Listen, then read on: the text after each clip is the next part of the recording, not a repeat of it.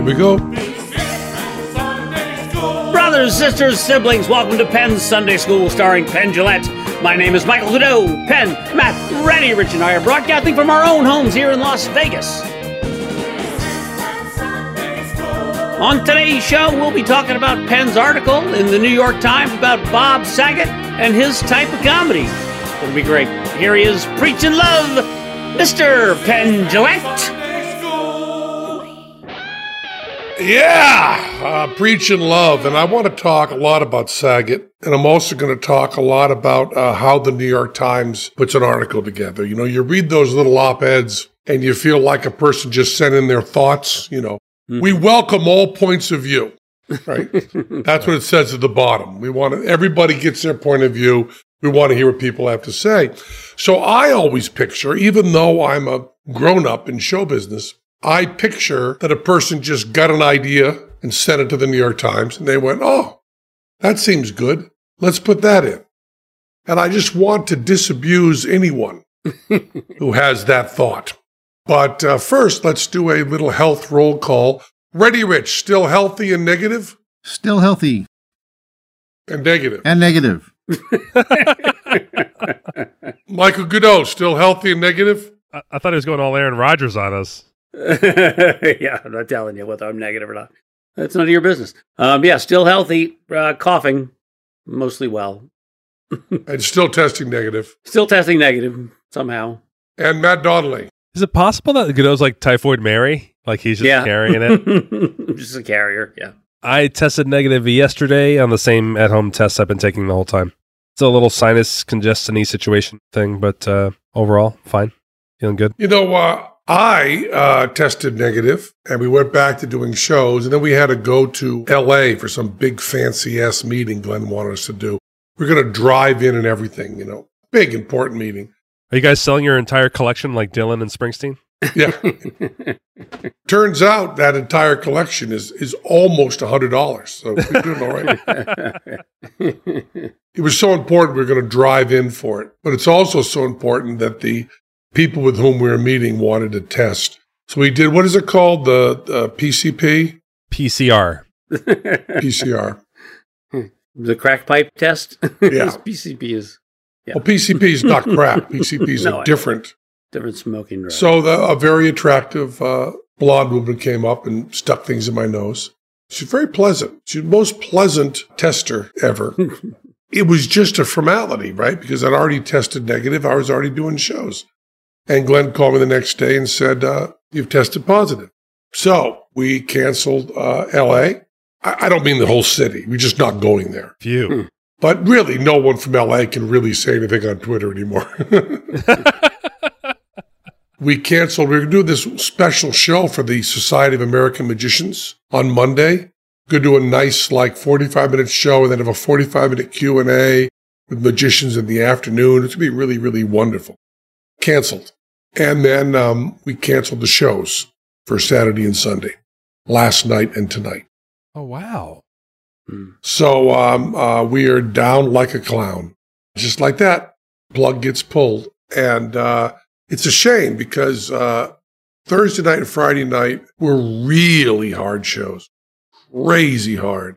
Because I was coughing a lot. I still had that symptom, although I don't think it was related to COVID, but I don't know and they put me on this uh, this drug. I'm going to look it up right now. You see if you guys uh, know this drug. Well, Goudeau doesn't know the difference between PCP and crack, so I don't think he'll no. know. you guys know gabapentin? Oh yeah, everyone on Earth is taking gabapentin today. I'm going to tell you, every single person. Mm-hmm. My my mother was taking it. My wife is taking it. My mother-in-law is taking it. Yesterday, my dog was diagnosed with cancer and going to die in the next two days. And the dog was given gabapentin. Oh my gosh. Everyone's been given gab- gabapentin is like, I think gabapentin and prednisone are the only two drugs that work. as near as I can tell. Now, is this like ivermectin and this is for dogs, but people are taking it? No, or? it's a pain, it's a pain med. No, it's not. Gabapentin isn't a pain med. yeah, yeah, yeah, kind of is. really? Yeah. When I read the uh, when I read the stuff uh, from the uh, medical book, it did not say pain med. Yeah, well, that's that's my wife's taking it for her shingles pain, Uh, yeah, it says for shingles, but it's not because it's for pain. My mom was taking it for her leg cramps. Yeah, no, Uh, but those are all different things in pain. You know. Those are, except that they're all surrounding my pain. And the dog, I don't know. Right, the but dog it- would get gabapentin. it's but- not. It's not a. Uh, it's it, it's a. Uh, it's it's a neuro blocker uh, Mhm. for and those things you just described are all. It's also for coughs and for epilepsy, Huh. but it's not. A, it doesn't direct. It doesn't. It won't stop regular pain stuff. It doesn't stop like headaches and Okay. joint pain. It only stops like stuff that's caused by a, a neurological thing. Okay. Let's have the dog on and talk about it. It also makes you wicked crazy Be sleepy. wicked crazy sleepy. Yeah. I was sleeping like 10 hours. I was become Goudeau is what I did. Uh, sleeping like 10 hours and waking up a little groggy. And then it says all over the, the, the, the pill bottle, it says, Penn, don't put codeine on top of this. Yeah. So when it was time to go into the show, I put codeine on top of it. and motherfucker, that We're kidding. They were not kidding. I was still coughing. That's how bad my cough was. Jeez. But I was also, uh, I was as high as Green Day. You know, I mean, like Keith Richards doing the Penn and Teller show. And um, it was really hard to stay focused. There are a few moments in the show where I just kind of did that. I saw a five star Yelp review that said, I, I can't believe Penn, Penn and Teller in slow motion is so fun to watch. Yeah, exactly. And Teller said uh, after the shows, he usually says, Well, those kind of drugs are really good for jazz, for comedy. And then the next night, I started to uh, uh, acclimate to it. So it was more of aggressive show. And that was the show that Wes Iseli saw, and I was so nervous about because we were doing Wes Iseli's trick, and Wes Iseli was in the audience. And I really wanted to do a good job, and I did. Did a very good job. Oh, good. That was good. But now I'm on the uh, ga- ga- what is it? Gabapentin. Gabapentin. Gabapentin, and uh, I am uh, a little tired, but not. Uh, but without the codeine, it's much better. Yeah, my wife takes a handful every night, every night, and still has breakthrough shingles pain two years after having shingles. If you haven't got a shingles shot by the folks, you might want to go out and get that vaccine. Let's recommend that vaccine. Yeah, Yeah. I'm seeing a lot of signage for it at uh, supermarkets and stuff. They're really pushing it. Just- I'm on a very, very low, low dose of gabapentin. the dog's getting 100 milligrams. Yeah, I'm on 200 milligrams. Yeah. but people do like 4,800. yeah, my wife says 900. Yeah. So I'm on that. Uh, I'm on that drug, and I'm back. And you know, when Charlie Watts died, I found it troublesome in a different way because Charlie Watts did not die particularly young, and there's someone who's a young rock and roller who's now appropriately dead. You know, Oh, John yeah. Lennon was shot. George Harrison had cancer. Obviously, Jim Morrison, Janis Joplin, etc. John Prine. But Charlie Watts was just like the right age to die. And that means I'm knocking on it, you know? Right. And then uh, it was amazing because I was in isolation with COVID. And so I was in my room and no one came in here and the door never opens. And, you know, I get my meals fed through a little slot on Papillon. and the door opened and Emily said, um, Saget died. Close the door. What? Oh. What? And then she says from outside the door, Saget died. What? What? What? And instantly the phone rang. And it was Gilbert. And Gilbert said, Saget died. And I said, What? He said, "S- S- Saget died. Jeff Ross is on the way over to Kelly's. This is Saget's wife. On his way over to Kelly's because Saget died. I said, What are you talking about? And I did a search for Bob Saget dead, and nothing came up. And then, in a really spooky thing that no one's been able to explain to me, and it's now down, there was a very, very unreliable site. I forgot the name of the site, but it's a site that does nothing but hoaxes. and it said with his headline, Bob Saget killed by internet hoax. And it said all day, uh, everybody was saying Bob Saget was dead. And it turned out he wasn't. And then he was because of all this, right? But they were referring to chatter that didn't exist. Nobody was saying he was dead. There was no right. mention of it. And they were saying it was a hoax. It was also dated the next day. So I said, there's a weird thing with a hoax that I can't understand, Gilbert. And Gilbert said, well, I think he's dead. And I said, how can it be Saget? And then, of course, because we're the kind of people we are, and we'll address this more, I said to Gilbert, the call's supposed to come that you're dead. We expect you to be dead, Gilbert. we expect you to be dead any moment. And, and Gilbert went, yeah. People call up and say, you know, Gilbert's alive. And you go, I'm so shocked. I didn't expect it. What's he doing alive? How did that happen? And I went, yeah.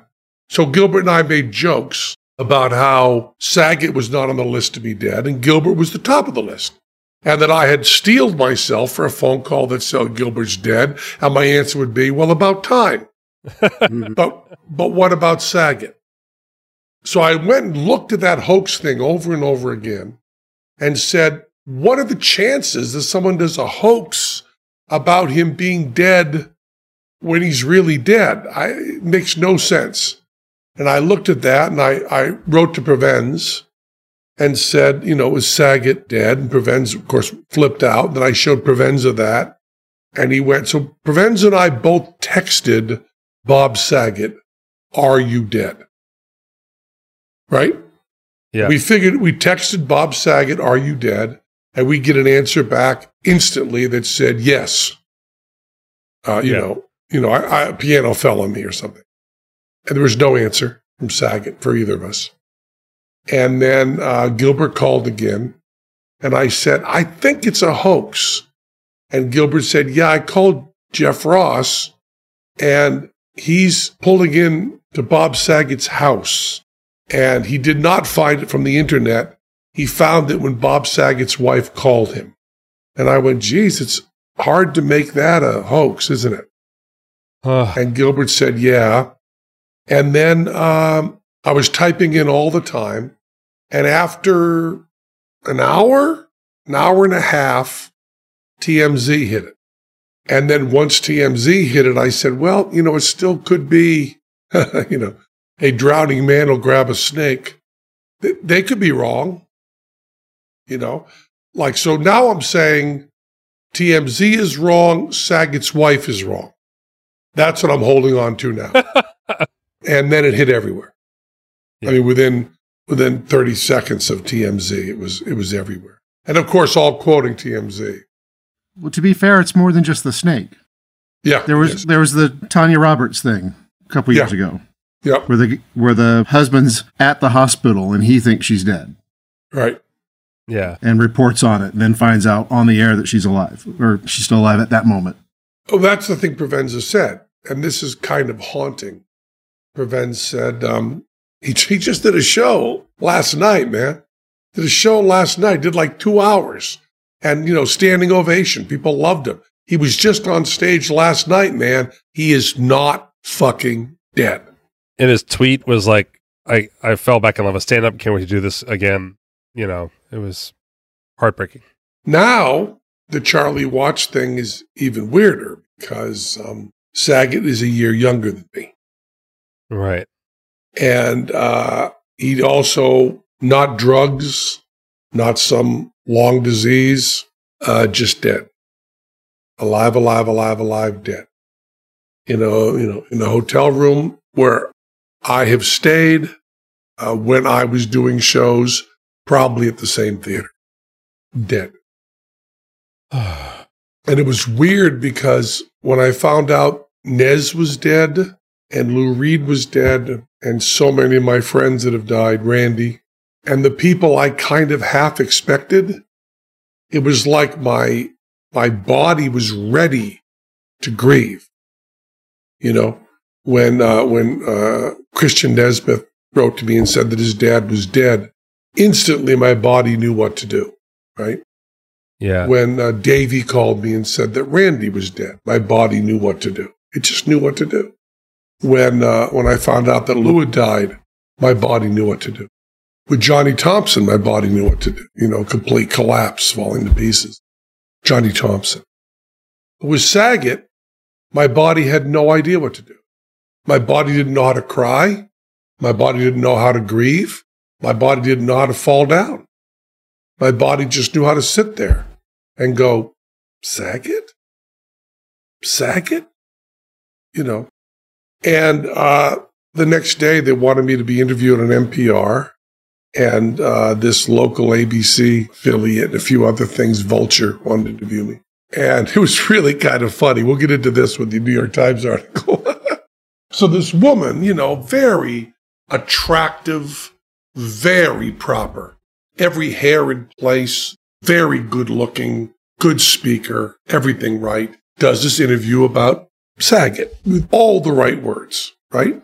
You know, sorry for your loss. And he was a friend of yours and he was in the aristocrats, you know, and I tried to tell her the level of friend I was, which I always like to make clear. I don't know why, but I mean, Jeffrey Ross was a closer friend of Saget than I am, you know? Yeah. I would see Saget once a year and we'd have emails four times a year. That level of friend, you know, and we'd gone out to dinner, you know, 10 times, right? But I'm not his closest friend, right? And I'm very aware of that because when Warhol died, Debbie Harry was like Warhol's closest friend. She did no interviews, none. Right. And when I watched the coverage of Warhol dying, and because I was around Debbie, I was around Warhol, nobody that I saw hanging out with Warhol was being interviewed. You know, it wasn't the close friends. And when Kurt Cobain died, Kurt Cobain's closest friend was Bobcat Goldthwait. His closest friend, Bobcat Goldthwait. No interviews, nothing, no mention of Bobcat Goldthwait. Anybody. So I often wonder when somebody dies, who is the level of friend that does the interview? I mean, if I drop dead tomorrow, do you guys do the interview or is it Carrot Top? Uh, does one rule out the other, or you, you know what I mean? yeah? I mean, I certainly, I, I anticipate being indisposed for a little bit. I don't imagine. I don't imagine I can answer a lot of phone calls right away. So that was kind of my point. Yeah. So uh, this, and I want to stress how proper this woman was. She was, you know, standard uh, TV person, very, very skilled. She was about, uh, you know, maybe in her twenties. Obviously, had gone to journalism school. She's doing a Zoom interview with me, and yet her hair's perfect. The background is blurred perfectly. Everything's really, really nice. And she does this really nice interview and then says with a cute little giggle, she says, everybody talks about how, uh, how dirty he was as a comic and no one will tell me like an example of what he would say. I said, well, you know, they're, they're, they're, they're, they're playing, they're, they're playing the room. I mean, perhaps you don't want to know because Saget would do this stuff. She said, no, no, I'd really like to know. And I said, well, if you'd really like to know, I can give you a bunch of examples, but, um, it may be a little startling. And she said, I'm going to turn off record on this. oh, I said, okay. I said, uh, I will tell you a little bit about what he said. Because, you know, he fucked his daughters all the time. I shouldn't have even told you that. I mean, that's not even part of it, but only in the ass because her pussy was for her husband. But anyway, uh, and she was like, What'd you just say? I'm I'm trying to tell you about Saget a little bit. Let me tell you this story. I said, when Saget's daughter was born, it was a very difficult birth, and the doctors thought they might lose Saget's wife and his daughter during the childbirth. So Saget was, I've told the story on the, uh, on this show before. I'm going to tell it again because I want you to hear it as though the newscaster's hearing it, right? It was very difficult, and Saget had been at the hospital for days and hadn't slept and hadn't showered and hadn't eaten. And he was uh, feeling he was going to lose his wife and his daughter. and uh, the cord was wrapped. I don't know what it was. I don't know the OBGYN of it. But um, found out that Saget was in distress and it was a very, very serious situation, although Saget hadn't told me. And Provenza drove over to the hospital. And the timing was such that Provenza got there right when Saget had found out everything was okay, which is the most important part of the story. Saget found out that his wife was going to be okay and his daughter was going to be okay. So this vigil, this suffering was over for Saget. And Provenza walked in the room and Saget was holding his baby daughter, who was healthy and okay. And his wife was in the other room, healthy and okay. And Provenza said Saget looked destroyed, unshaven, exhausted, had been crying for two days, completely beaten. And Provenza walked over as a friend, didn't know what to say, and said, My God, Bob, she's she's beautiful. And Bob went, uh, for five dollars you can finger her. First thing he said. First thing he said. And this newscaster, who was all perfect and prim and proper, went, Oh my, oh my God. and I said, Well, then I had him on my podcast and I told that story with Bob there. And Bob said, That's absolute bullshit. Bullshit. It was $10. She's not a fucking crack whore.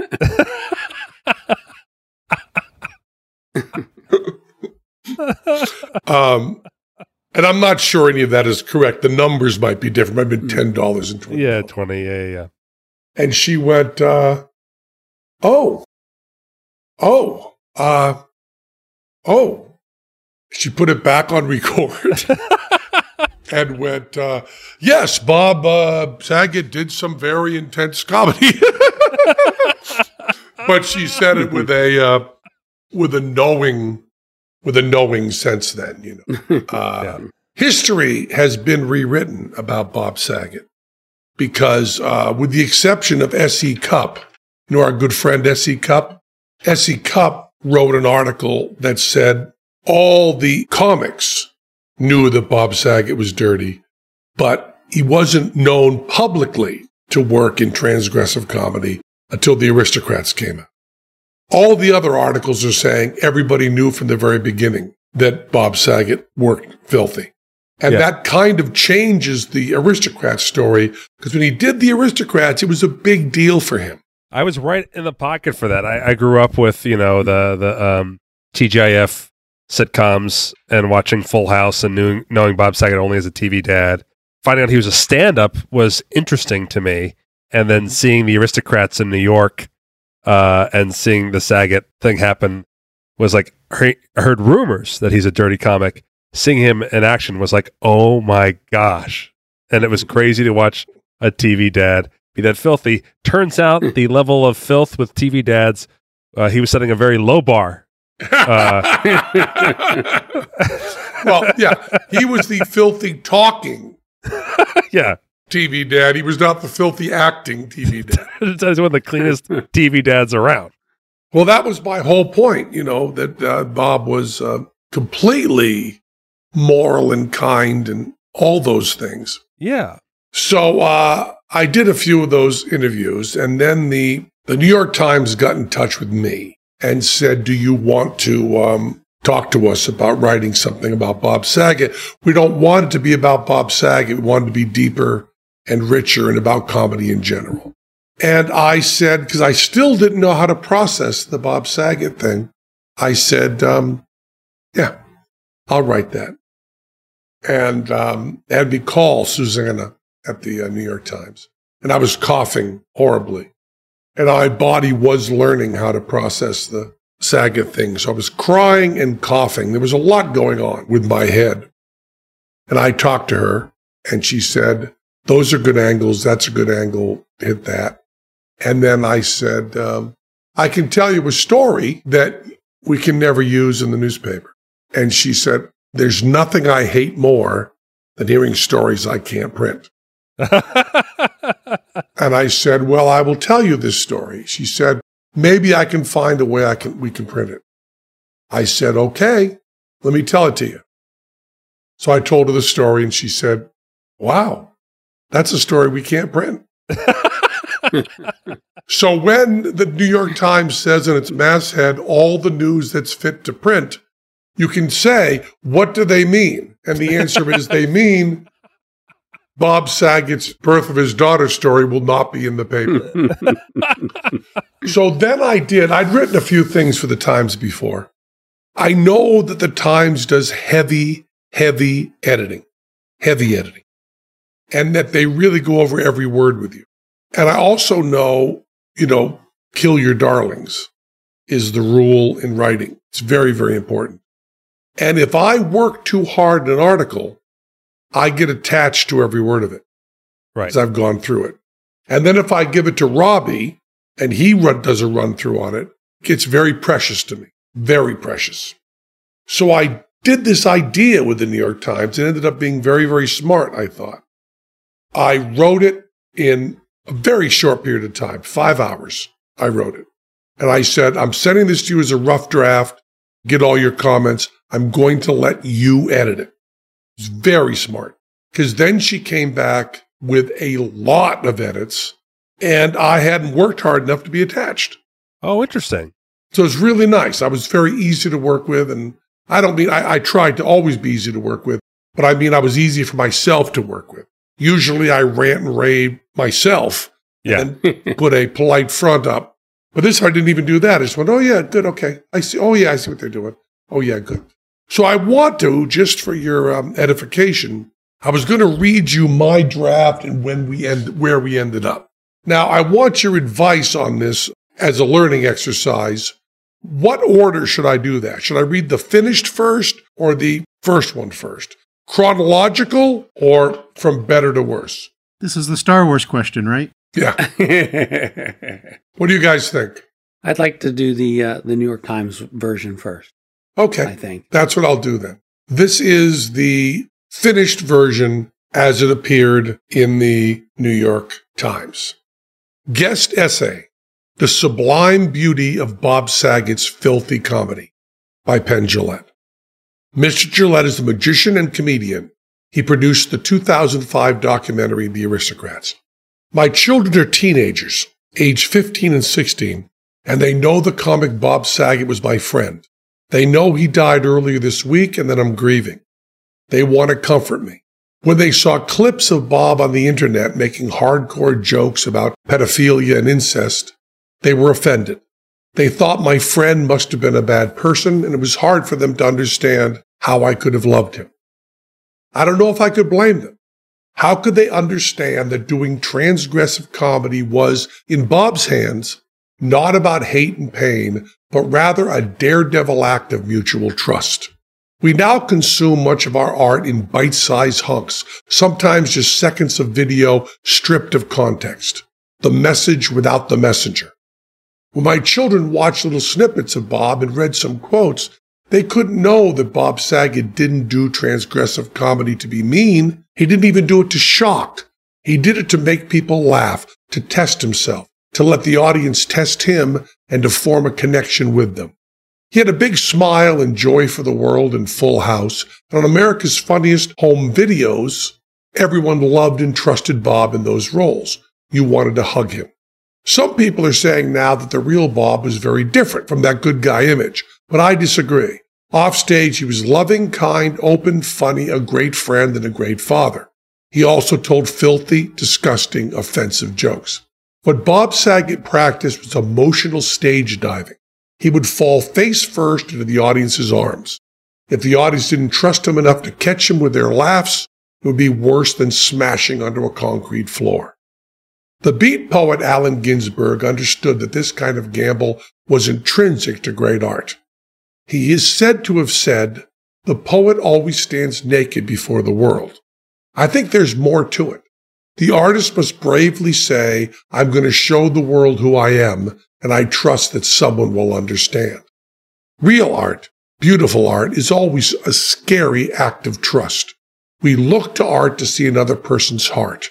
That human connection is all that matters. For me, it's a reason to live. I first got to know Bob when we were shooting The Aristocrats, an arty documentary from 2005. We recorded comics telling the filthiest version they could of an inside comedy joke. It was a joke that comics loved. Johnny Carson was a big fan, but was never told to the public. It was meant for other comedians, siblings, who understood the fun challenge of pushing boundaries while keeping trust. We recorded Bob backstage at a comedy club right before he went on for his set. The director, Paul Provenza, and I had told Bob we were comparing comedy improvisation with jazz improvisation. We hear musicians improvise solos over the same chord changes, and we wanted to watch comedians improvise over the same joke. We were shooting with home equipment and didn't know if the movie would ever come out for the public. We thought it might just be a document for the hundred plus people who were in it. Before we started rolling, Bob said, Who do I have to beat? He meant who had been the most outrageous so far. George? Robin? He asked. We said yes, George Carlin and Robin Williams had taken it pretty far out, but the ones he should be gunning for were Gilbert Gottfried and Carrie Fisher. Bob said, okay. He inhaled a deep breath and took off. Oh my goodness gracious. There wasn't a taboo that Bob didn't roll around in. His storytelling was so skilled and brilliant, his timing impeccable even threw in a Three Stooges impersonation. The images he put in our minds were shocking as anything I'd ever imagined. Time froze. He went on forever. Every few minutes he'd start giggling, ask what he was doing, and drop his head. Then he'd pop up with that beautiful, honest smile and go deeper. The biggest expense in turning our home movie into a feature film was filtering out my constant, loud, cackling laugh. Bob was as naked and vulnerable as any artist I've ever seen. He stripped down. He showed us his inside. His comedy proved his nice guy image. Bob said the most offensive things anyone had ever heard, and we loved him not despite it, but because of it. That kind of artist has become rarer, and some say with good reason. I don't know. I still trust comics, but the jokes, memes, and comments of internet trolls are different. Trolls don't seek to demonstrate and celebrate trust. They strive to destroy it. The troll does not want to use offense as a tool to get to shared humanity. There is no bravery. I've heard some thoughtful arguments against the transgressive comedy that I love. One problem is often the same groups of people who've been asked to take the joke. I never heard Bob insult people who are marginalized, but other comedians do. And I don't think that's really fair. Even if everyone is equally fair game for comedy, our culture makes these jokes land unevenly. I see that. I don't have the right to say to someone else, it's a joke. Get over it. I want to teach my children what was beautiful about Bob Saget, but I also want to learn from them. Maybe trust and kindness are getting a little too scarce. We might need more unnuanced, unartistic, simple respect. I'm happy my children care so much about how we treat one another. But I hope their generation, which is pushing to have speech be more careful, can understand that artists like Bob were never trading in hate. They loved the world, and I loved him. Mr. Jillette is the magician and comedian. He produced the 2005 documentary The Aristocrats. As one half of the Magic Act Penn and Teller, he performs in Las Vegas and hosts Penn and Teller Fool Us on TV. The Times is committed to publishing a diversity of letters to the editor. Would like to hear what you think about this or any other articles. Here are some tips, and here's our email letters at New York Times. So that's what it ended up. They did a really good job helping me do that right. Well, it's really well written. The kernel of truth that comes out of here real art, beautiful art, is always a scary act of trust. We look to art to see another person's heart. The human connection is all that matters. And for me, uh, it's a reason to live. Just really close to you going, it's a living. but that that quote really hit home to me. And I think like your distinction you make in this article is the first I've seen where you articulate the difference between a comedian who loves what they do versus an internet troll. And it's the first time someone's really, for me, uh, struck the chord properly at our recent propensity to never, never assess intention with comedy anymore. But to draw the difference between those two things, I think is so important. I, I think bringing your children in is is the most valuable thing for it.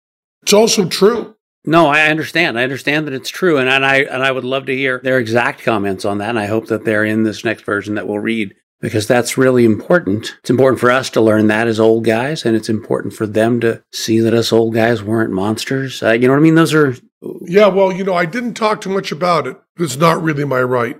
But Right. Mox saw uh, there was a scene that used a baby uh, in one of the full houses, and they didn't have a baby, they had a doll that they used. right.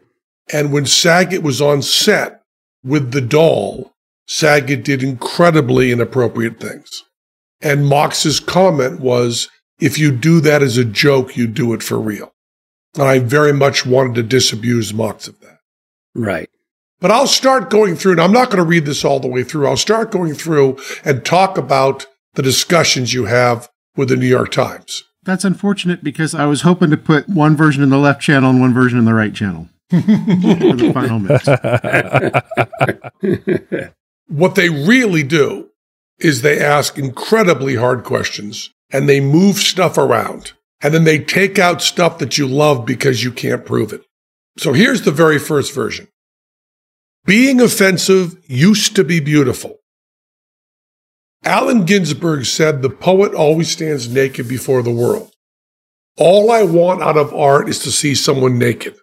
We want to see another person's heart. Real art, beautiful art, needs to be a daredevil act of trust. I'm going to show the world who I am, and I trust that somebody will understand. Well, the New York Times couldn't find Allen Ginsberg actually saying that in his own writing. oh, okay. They could only find people saying that Allen Ginsberg said that. So Ah, that's why it is said to be said.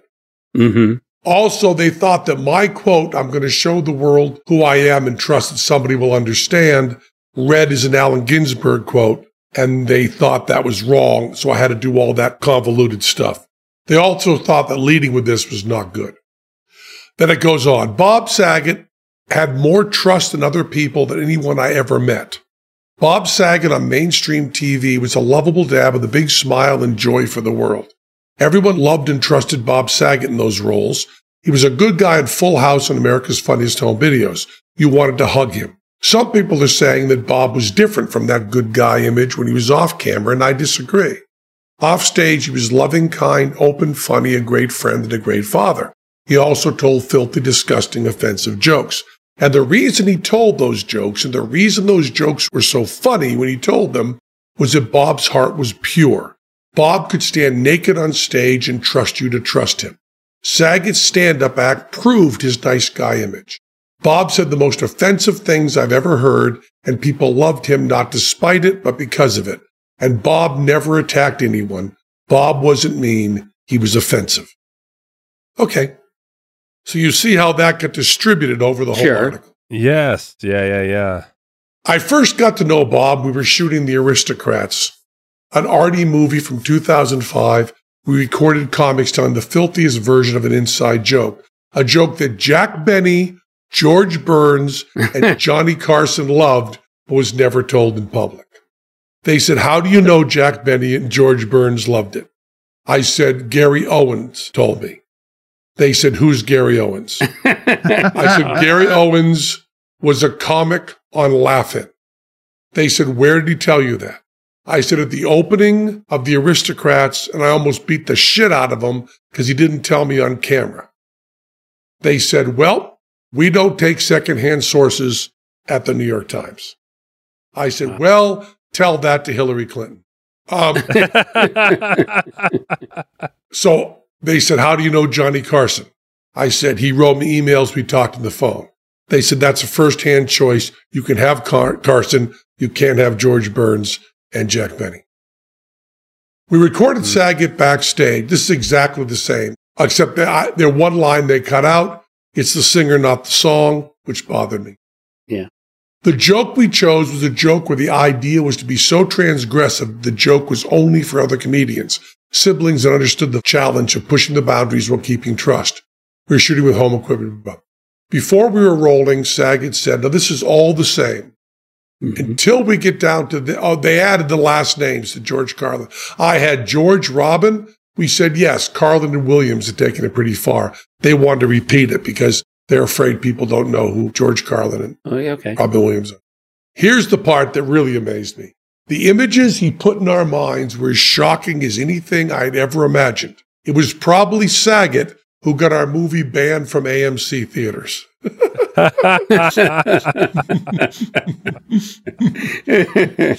oh, Uh, good joke. They called the AMC theaters. and AMC said, We did not ban it. We just thought it was a limited audience that we couldn't sell to. uh, Liar, liar, pants on fire. But there we go. He went on forever, more than an order of magnitude longer than we could ever use in the movie. Every few minutes, he'd stop to catch his breath, put his head down and giggle, What the fuck am I doing? Then go deeper. They had in Susanna's draft, What the F dash dash dash am I doing? Their editorial board said they couldn't do that. oh, Okay. Now, my children are 15 and 16 years old, and I don't know how they can understand the beauty of being offensive as an act of trust. We consume much of our art in different ways now. Much we consume as much time. Hope. The message without the messenger. There is often no context and no nuance. There's disgusting, offensive trolling, but I can't see any beauty there. Trolls don't show anyone their hearts. Trolls don't want to point out how much we can trust each other. The troll does not use offense as a tool to get to trust, love, and shared humanity. The goal of the troll ends in offense. It's mean spirited. So you can see that's expanded quite a bit. Yeah. yeah. Don Rickles and Bob Saget were never mean spirited. They were friends with each other, two of the nicest guys in the world and two daredevils of comedy. They both did emotional stage diving. They said offensive things while handing out their hearts for examination. The audience would look, feel, listen to, taste, and smell their hearts. And if their hearts were pure, the audience would laugh. If their hearts weren't pure, well, we never found out. Their hearts were pure. Okay. So a lot more with Rickles there, hmm a lot more and stuff. After the aristocrats, I had personally had my fill of that kind of transgressive humor. Times have changed. Now, when I see some boundaries pushed, I just don't trust the people pushing them. With so many words and images carrying so much real hate and painful history, it takes more love than anyone. Even Saget and Rickles had to make it okay. I understand now that it was always the same suffering people being forced to do the work of seeing into an artist's heart. If it's always the same people having to be tough and take it, that's not fair. That's not right. That's not kind. I get sad when people who are pure and loving and just trying to be funny are punished for things they said in good faith. But I also get sad when people are honestly hurt by jokes, no matter how well intentioned. Yeah, I get wicked sad. And I could sure use Saget and Rickles to cheer me up and help me see the good in people, but we now have to do it without them. Oh wow, that's a, that's a darling for sure. I also said in intermittent drafts, because I have a lot of drafts.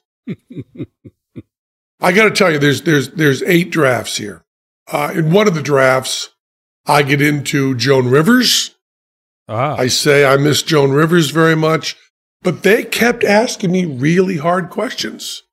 They said, "What do you mean you had your fill? Is Bob Saget's comedy no good now?" And I went, "That's not what I meant." And they said, "Did it all end with Bob Saget? I mean, what about Dave Chappelle? Isn't he still doing this?" And I went, "Okay." And they said, "What's your feeling about Dave Chappelle and how he is being treated and how what he's saying right now?" And I said, "Okay, good. I will get into the J- Dave Chappelle issue and all the stuff on transgender. I'm perfectly willing to do all of that, but you need to give me the entire Monday issue of the Times." I said, if we say the name Dave Chappelle, I need another 20,000 words minimum. yeah. And she said, I can understand that. And she said, but let's try to work around this kind of stuff. I said, well, some people in the aristocrats actually do racial and ethnic stuff. I said, Saget kind of doesn't. And she said, well, we can clear it with that. So you see how we're dancing to get that into, by the way, their maximum is 900 words. That article's 1200. So they already, they already gave me a third longer than I could do. The original draft I turned in was 900 words. Okay. It felt brief, not not in a bad way. It just was like, oh, it was so succinct. Yeah, well, that's what they did. But it's Yeah. really interesting.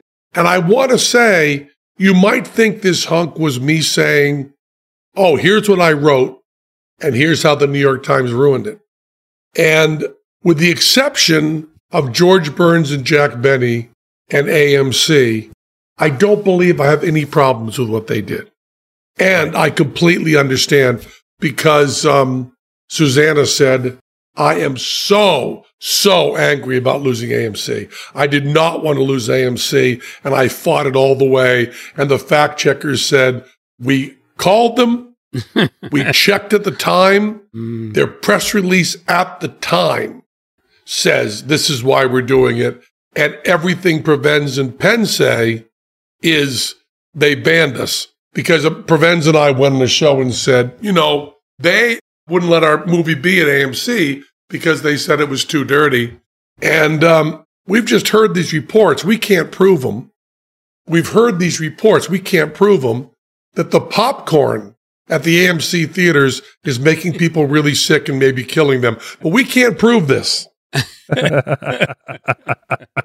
They have a lot of footage of Provenza and I doing that. and AMC saying, we won't address anything Provenza and Penn say. We just didn't think it had a big enough audience. And the New York Times said, sorry.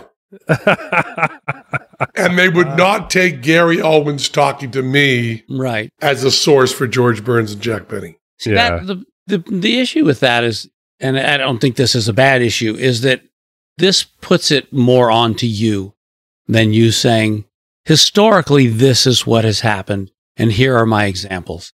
And your examples are very, very solid and very good and make the case in a different way. Mm-hmm. Yeah. You know, She wanted to keep George Burns and Jack Benny, I, and they even wanted to cut Carson. oh, because uh, you know I don't have. I, I you know I I said I can send you the emails, but I don't want to. I don't want to send my private emails to Johnny Carson. He did not expect the New York Times to look at those. and what you just said brings up a point to the doll story from Full House. By the way, Mhm. this idea that we score comedy the same all the time across the board is just a lie. It's a we don't. We we Right. score comedians and comedy differently in the moment. We hold ourselves and each other to different standards all the time. And at the moment, Bob Saget was with a group of people that he spent 10 hours, 15 hour days with, you know, making television. And he was with a group of people that knew him and knew his heart. And he wanted to mess with people who were working long days with him. And he was not thinking, I hope this clip goes out to the Yeah. world for millions of people to see. That was not his intention when he messed with the doll Right. on set. I'm going to make the Uh, cameraman laugh. Yeah. And when people when people take that stuff, I believe like a collage artist. Okay, when Tony Fitzpatrick makes a collage, and that collage is there, and he's got little matchbook covers, and he's got little things there, or you know Jasper Johns or any of those people that do collages. We do not say I am judging that matchbook cover. Yeah. I am judging that little piece. We judge the whole work. So when someone takes a Saget quotation and puts it on their feed, what I would like to say is, you're judged by that. Why did you choose to put that on your feed? yeah. That's part of your collage. That's part of what you're saying. So are you taking that Saget thing, putting it on your feed? Then I got to tell you something. You just said it, motherfucker. You just said it. Yeah. Because Saget didn't say it here. You did. Right. Yeah. That's important. And and no one does that. No. You know, it reminds me of when uh, the uh, reporter in Vegas was upset with Piff firing Mr. Piffles out of a cannon Mhm. and says that's that's that's violence against animal. I said, "Have you Right. seen it? It's absolutely not violence against animal. yeah. It's not even that good a trick. It's not. Yeah, it's not even. I it's, it- and Piff has been hanging out to dry as a terrible trick for a long, long time. Yeah. But I said, uh, I said, if David Blaine took a real cannon and put an actual dog in the cannon and fired it, wouldn't you feel slightly differently than you do when you watch Piff do that trick? So you know there there is a difference. There is a philosophical difference between actually firing a dog out of a cannon versus putting a st- I'll I'll burn it, putting a stuffed animal into a cardboard tube and then pulling out Mr. Piffles. You know, like it is. It's Yeah. just it, Not a it- lot of people You, know, think that that was the dog shot out of a cannon. you can say I don't like it. I don't like that trick, or I don't even like that imagery. You can And say you must those. say you don't like that trick because it's a shitty trick. Right. That's we need to be on the record for that as well. But you know, like you can say that you don't like Bob Saget. You can say that I don't like that doll clip at all. But you can't say it's the same as molesting a child. No, it's not. And it also Apparently, you can say it. Well, I guess, I guess so. But I mean, like we, you know, constantly taking anyone's offense and drawing it and redefining it to be the worst version of any offense is doing a huge disservice to people who actually suffer the actual worst offense. I had a, uh, a discussion with um, someone who thinks that if you say the F word, uh, and that is not fuck, Right. But the modern F word, there is no context in which that's okay. And also in cosplay, you can do an impersonation of Bruno, the Colombian character, Yeah. in uh, Encanto. You can do cosplay of that wearing the. It's not a poncho; it's called something else. But you can wear the poncho, and you can put in. Uh, uh, you can change your eye color, and you can put on uh, gruff beard to do the John Leguizamo character in Encanto. And on TikTok, many, many, many, many people do that character and sing the songs and do all that. Cosplay's a big thing on uh, TikTok. So I said to one of these people, that's okay. And they said, yes, as long as you don't darken your skin, it's completely okay. I said, hmm, will it be in 20 years? Right. Because the lines get drawn in different places and we get so, so smug about judging people in the past. You know, Yes. how could they have done this? You know, you go watch Laugh-In and Laugh-In does blackface in 1971. And they do not do it to be racist, but now it makes our skin crawl. Yeah. Do you want to be judged in 30 years? No. Everything you say? 25 Where did we finish the question, Matt? Yeah, Let me No. Not even today. Yeah. no, yeah. I don't want to even talk about this tomorrow. We're going to talk more about this and about Bob Saget and how much we miss him. You know, my tweet about Bob Saget was really what I felt. I said, uh, fuck. Bob Saget would have wanted me to tweet something really, really offensive and really, really funny. I can't do it. I'm just sad. Yeah. That was Penn Sunday School. That was Penn Sunday School. Cha cha cha. And to our listening ears, You become naked. all nature sang and round us rang the music of the spheres. That was Penn Sunday You know, I say you become naked every time. It's from Revolution number nine with the Beatles, and it is exactly about that Saget thing. If you can get true, if you can get honest, you become naked. And I stood back there in a room upstairs in a comedy club holding a camera, or maybe I wasn't, I don't remember, and watching Bob Saget get naked. You got anybody to thank there, Matt Donnelly? I do. I'd like to thank the five people who support us here on patreon.com slash penn. I've decided to say fuck you to Anders Stenson, Rachel Forrester, Jobeth R. Bowers, Adam Stinkney, Sax Guy Jimmy D, Henry James Allison, Nathan Julian, Percival, Manuel Vidal Perez de la Mesa V, Petty Officer Scoop, David K., David Peters, Shane Brevick, Blue Drinks Films, Brandon Knapp, Nick Dingman, Colin Durham, The Big Scuba Podcast, and Christine and Bobby Mack. Okay. Thank you. We love you. Ofucks on the chat wanted to know if the site that constantly posts hoaxes is CNN.